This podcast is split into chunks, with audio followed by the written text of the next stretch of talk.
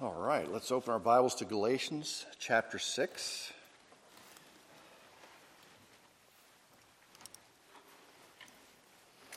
And we're going to look at verses 9 and 10 this morning. So if you're able, would you stand with me as we prepare to read the Word of God?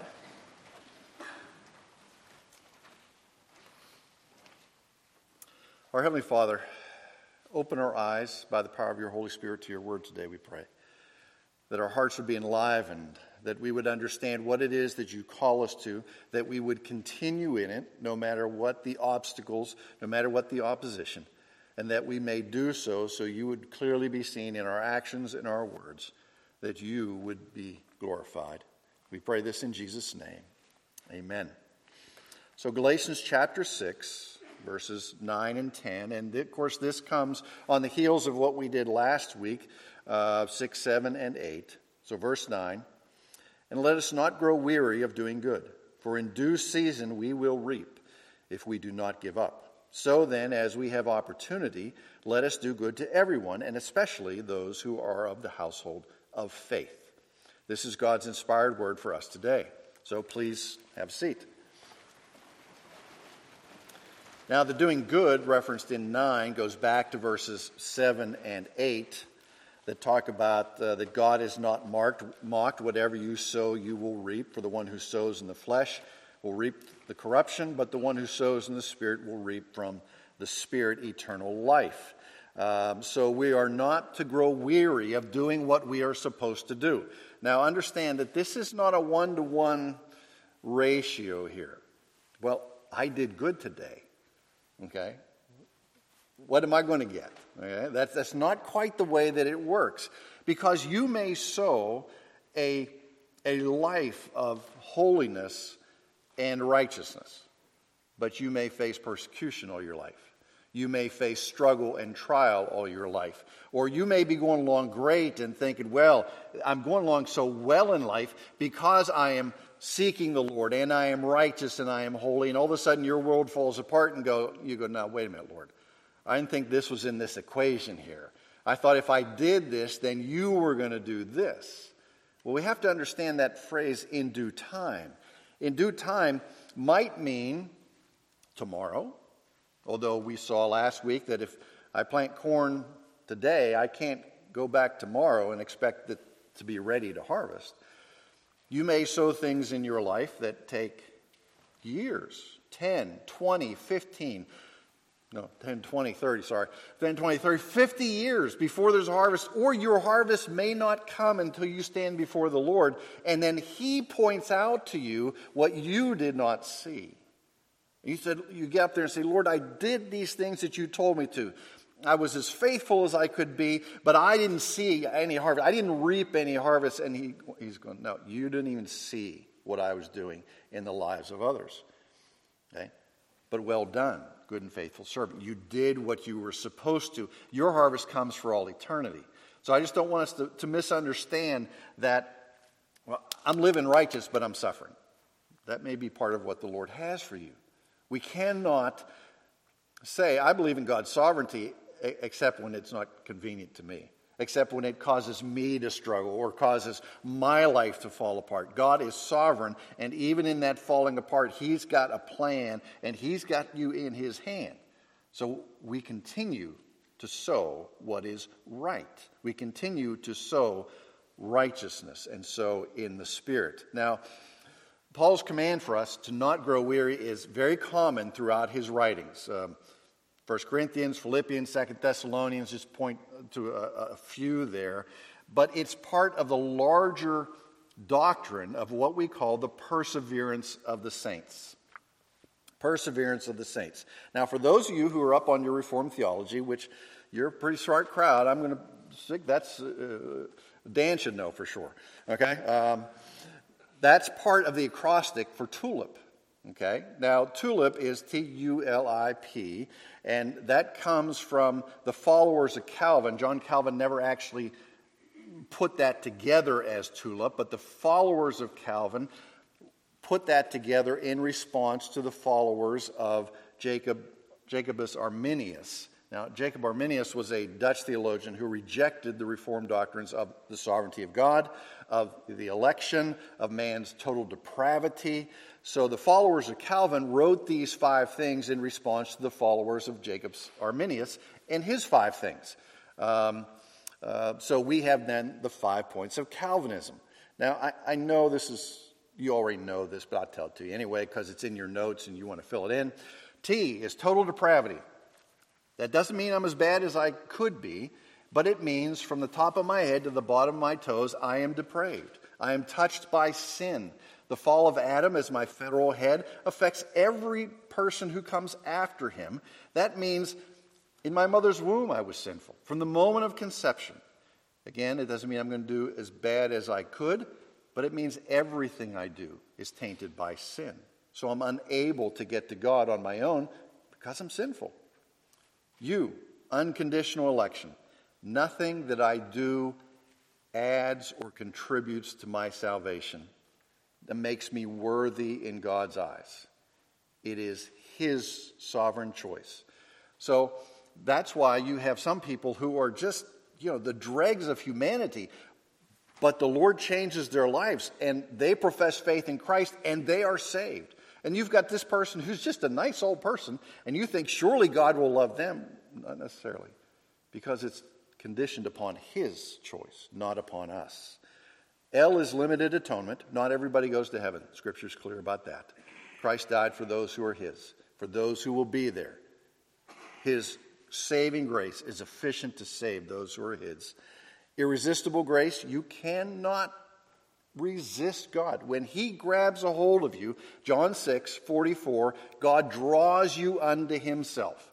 Okay, just like you put a pail into a well and the bucket goes into the water and you draw that bucket full of water up. That's what God does. He comes and he grabs a hold of us and says, Jenkins, you are mine for all eternity and I am never going to let you go.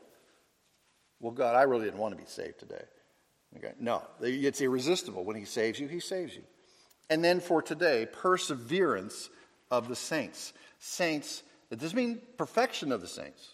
Just means saints will continue at it. Why will they continue at it? Why will they persevere? Because the Holy Spirit preserves us. Perseverance is enabled by the preservation of the Lord. So, that's your crash course on Calvinism there. Uh, so the command from Paul is to not grow weary of doing good. And the good, of course, is following Christ, living holy lives, sowing righteousness.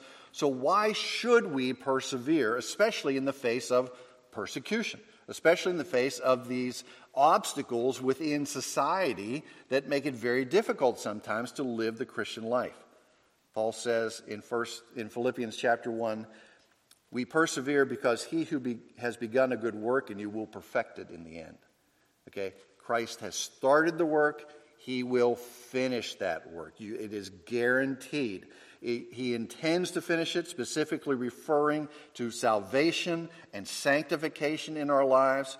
You're saved from sin at the moment you are regenerated, justified the moment that the Lord opens your eyes and you confess your sin and seek Christ as your Lord and Savior. But the ongoing work of sanctification continues until we get to heaven. And then we'll go, Oh, I thought I was good there, but now I understand. Now I understand. So the Bible teaches that those who are truly saved can never lose that salvation. Think of Romans 8. What can separate us from the love of God in Christ Jesus? And Paul gives us this long, long list. And then at the very end, he goes, nor any other created thing, just, just for good measure. In case you thought not everything was covered in those passages, it's Romans 8, 29 to 39. At the end, he says, nor any created thing can separate us from the love of God in Christ Jesus. It's because God does the saving here. And the only thing we bring to our salvation is our what? It's our sin. It's the only thing I have to give the Lord. It's my sin. Now, we know many people in our lives, I'm, uh, I'm going to assume, who have made professions of faith and then have turned away from Christ. They've turned away from the church. And John notes that there were those who stopped following Christ even his, in his day in 1 John chapter 2. They who went out from us were never really of us. Okay? They mouth the words, they went through the motions, but when times got tough, times got difficult, they hit the road and went someplace else. They were followers of Christ in outward appearance, in outward profession, but their hearts were never really changed. Jesus says this is common. People honor me with their lips, but their hearts are far from me in Matthew 15. So Jesus even warns us at the end of the Sermon on the Mount, in the last day, many will come to him and say, What? Lord, Lord, didn't we do, didn't we do, you know, didn't we heal? Didn't we cast out demons? And what will he say? Depart from me, you workers of iniquity. I never knew you. Now, he's not saying to them, Well, I knew you for a while, but because you left me, I don't know you anymore. He's not saying that. He's not saying that it was nice that, that you were saved for a while when it was convenient for you, but now in later in life you've decided you don't want to believe, so I'm going to unsave you. No, he doesn't say that. He says, I never knew you. Never, ever. You did those things, but I never knew you. I never knew you. Because what God starts, he promises to finish. So part of the work of the Holy Spirit conviction, sanctification, and preservation so that believers persevere. Now, let me reference Bunyan's Pilgrim's Progress. I hope as I'm trying to give you a little taste whenever I can, when, when it, it fits, so that uh, it'll spark your interest when we, we start the Sunday school class on Pilgrim's Progress. Little section here in the slough. I always say slough. Actually, it's slough uh, slough of despond, slough of despair, okay, depending upon what year you're reading it in. Faithful, pliable, and pilgrim. Pilgrim's not the Christian yet, he's still on the track, and he's they're in, they're stuck in the slough of despond. Now, this is, in my mind, this is like a muddy bog that they have fallen into. Uh, they got off the track and they fell into this. So, uh, faithful, pliable, and pilgrim are there. And as pliable gets stuck he enters into a disagreement with Pilgrim about what they're doing here in the Slough of Despond. And he says, Is this the kind of thing you expected when we set out from the city of destruction? They're going to the celestial city, going to heaven. He says, Is this what the Christian life is like? We're stuck in this muck. I don't want to be here in this muck. And without waiting for faithful or pilgrim to give him a response, Pliable determines that he is out of here and he is going back home to the city of destruction. And he leaves by the side just as fast as he can. The fact is that in the course of each of our lives, we've witnessed those who got stuck in the slough of despond in the world and said, you know what, I didn't sign up for this. I, I signed up for a Christianity that's going to wipe out my problems. I signed up for a Christianity that's going to make my life easier. I didn't sign up for a Christianity that, that, that is going to guarantee me suffering or persecution or is not going to take care of my everyday needs. And they hit the road and went to look for something else. maybe the road of faith got too difficult. Maybe it wasn't all that they hoped it would be. Maybe they felt that they were sold a lie by somebody who promised them, you become a Christian, your problems will go away. How about this? You become a Christian and you're going to get more problems. All right? Why? Because your heart's enlivened. No longer do you want to stay in sin, you want to get out of sin. But to stand up and say that you become a Christian, you're going to get more problems, that doesn't sell real well, frankly. Okay? Struggles with sin hatred of the world, persecution, they're part of the Christian life. Scripture tells us you should expect these things, but also is eternal security. Okay, eternal security is part of the Christian life. R.C. Sproul said true Christians can have radical and serious falls, but never total and final falls from grace. You think, oh, well, do we know anybody like that? Do we know anybody who's had a big fall but didn't fall from grace? His name is David. Okay, we all know the story of David. Okay, he was a man after God's own heart. Clearly, the Lord had chosen him. Remember, the brothers line up, and the first brother, he's tall as a tree, and Samuel goes, Surely the Lord's anointed is before us. And the Lord goes, No, not that guy. Next one. They all go through, and Samuel turns to Jesse and says, Do you have any others? He says, Well, the youngest is out with the sheep. We'll go get him. He shows up, and that's the one who's anointed king over the covenant people. He had great love for the things of God, yet he lusted after another man's wife. He committed adultery. He conspired to have her husband killed, and he was killed. This is all very serious sin. And we don't usually expect to see this type of stuff out of believers. Even though we see a serious level of repentance in David's life. Remember Nathan, the prophet Nathan comes to him and, and, and you know, confronts him with this, and the child dies.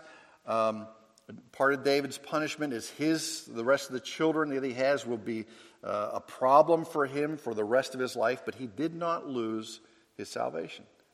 The Lord had a hold on him. Charles Spurgeon said it this way The believer, like a man on shipboard, may fall again and again on the deck, but he'll never fall overboard.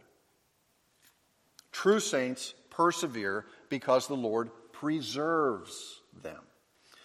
Now, you might be thinking, and, and take your Bibles because we're going to turn there. You might be thinking about Hebrews chapter 6. Okay? Ran.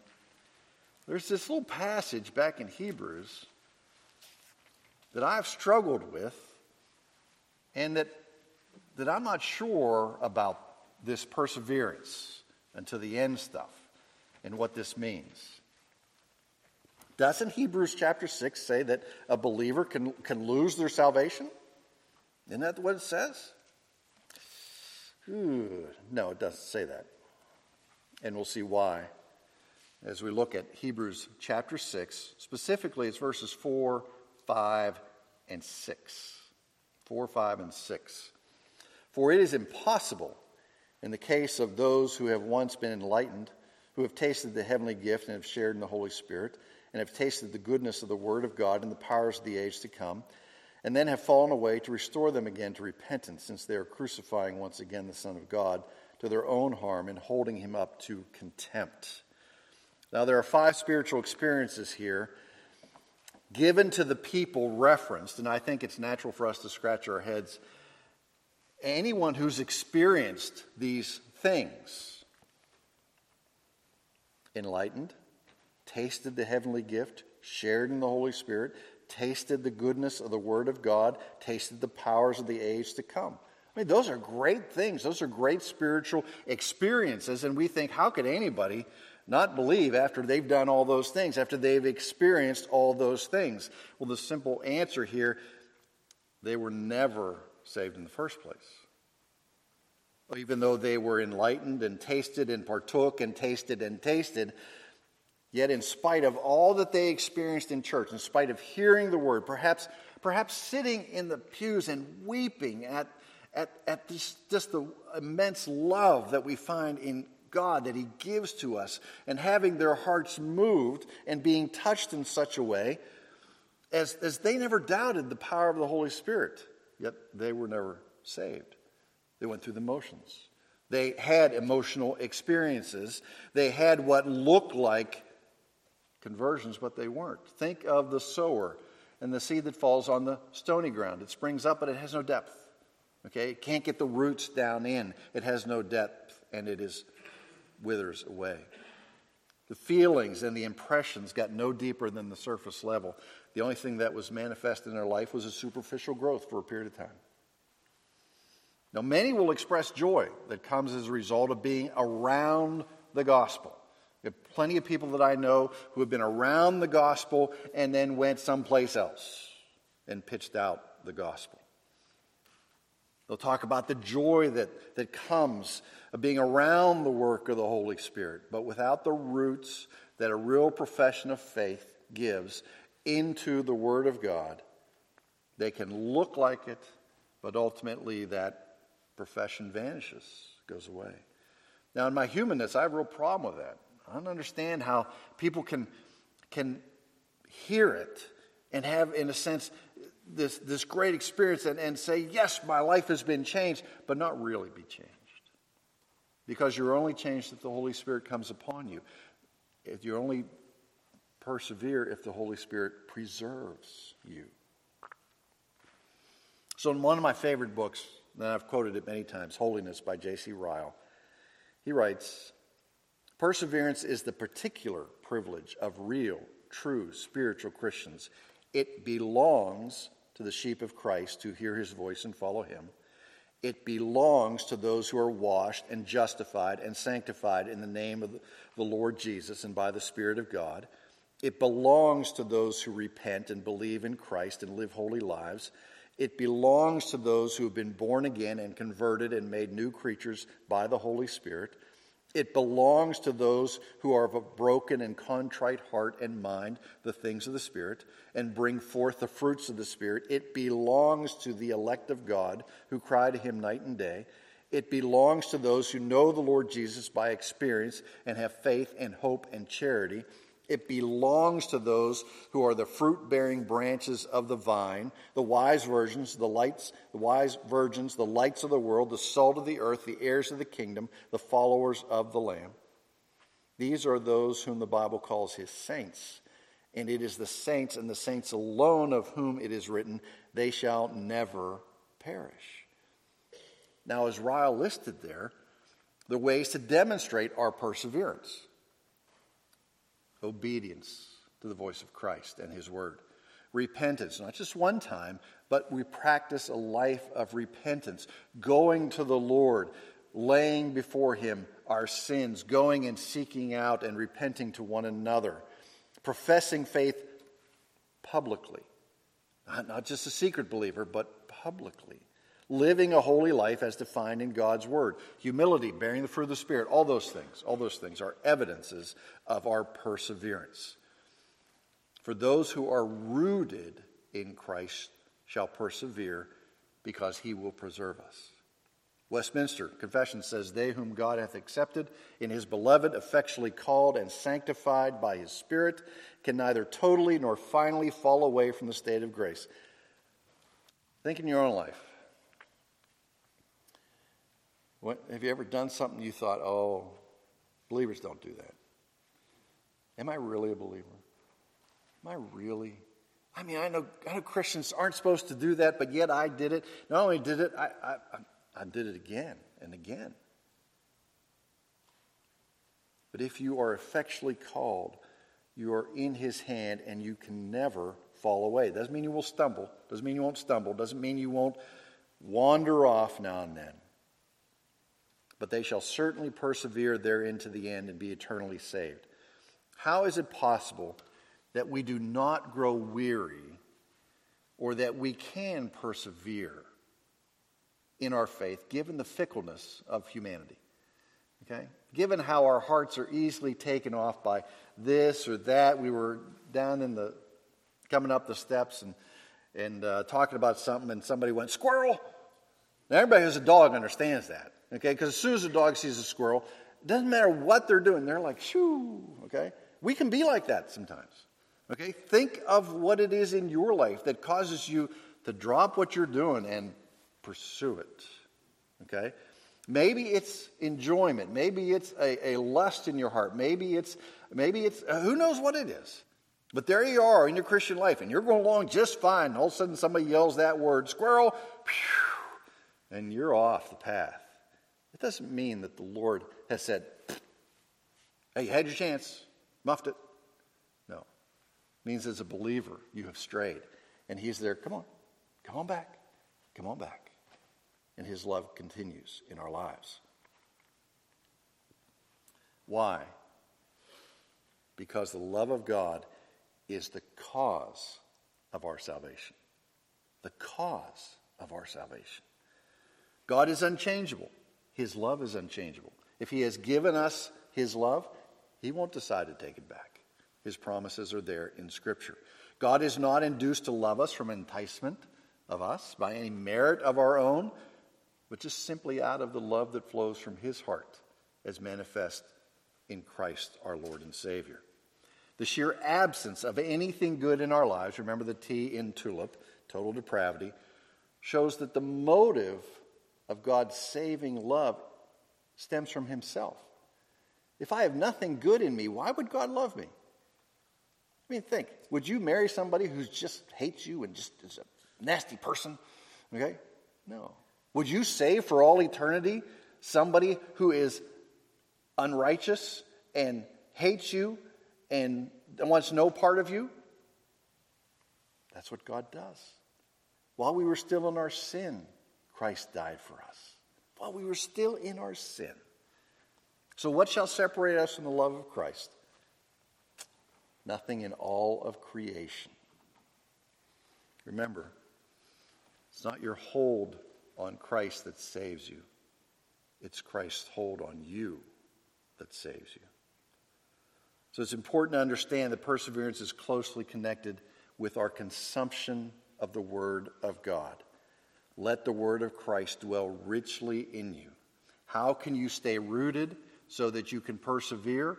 Is because you let the Word of Christ dwell richly within you. For the Word of God and the Spirit of God are always connected. So, in order to persevere, you have to stay here. Use the means of grace available to the body of Christ worship, prayer, fellowship, all those things to help keep you close.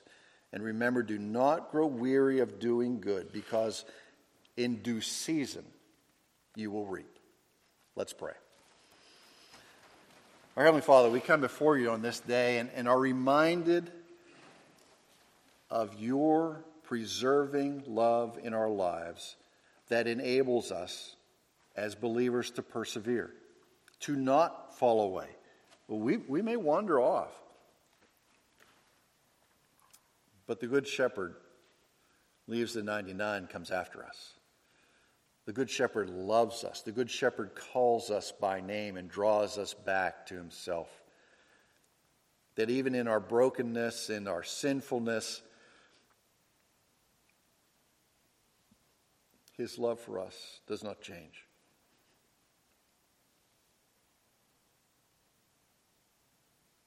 Or there might be some of us here today who, who think in their own minds and hearts they have failed to persevere. They have been weak. They have turned aside and, and chased things that they should not have. They have let their heart be enticed by the things of the world, and they know that, but and then they wonder, am I really a believer? Do I really belong to Christ? Fix in their hearts at this time, Lord, presence of your saving grace, that they might know from what your word says, that they might know from the work of the Holy Spirit in their lives that you have not abandoned them. You have not left them to their own accord. But your love extends beyond their sin. Your grace is more than sufficient to cleanse them, to bring them back, to make them whole, that they will know your care and love. We pray this in Jesus' name. Amen.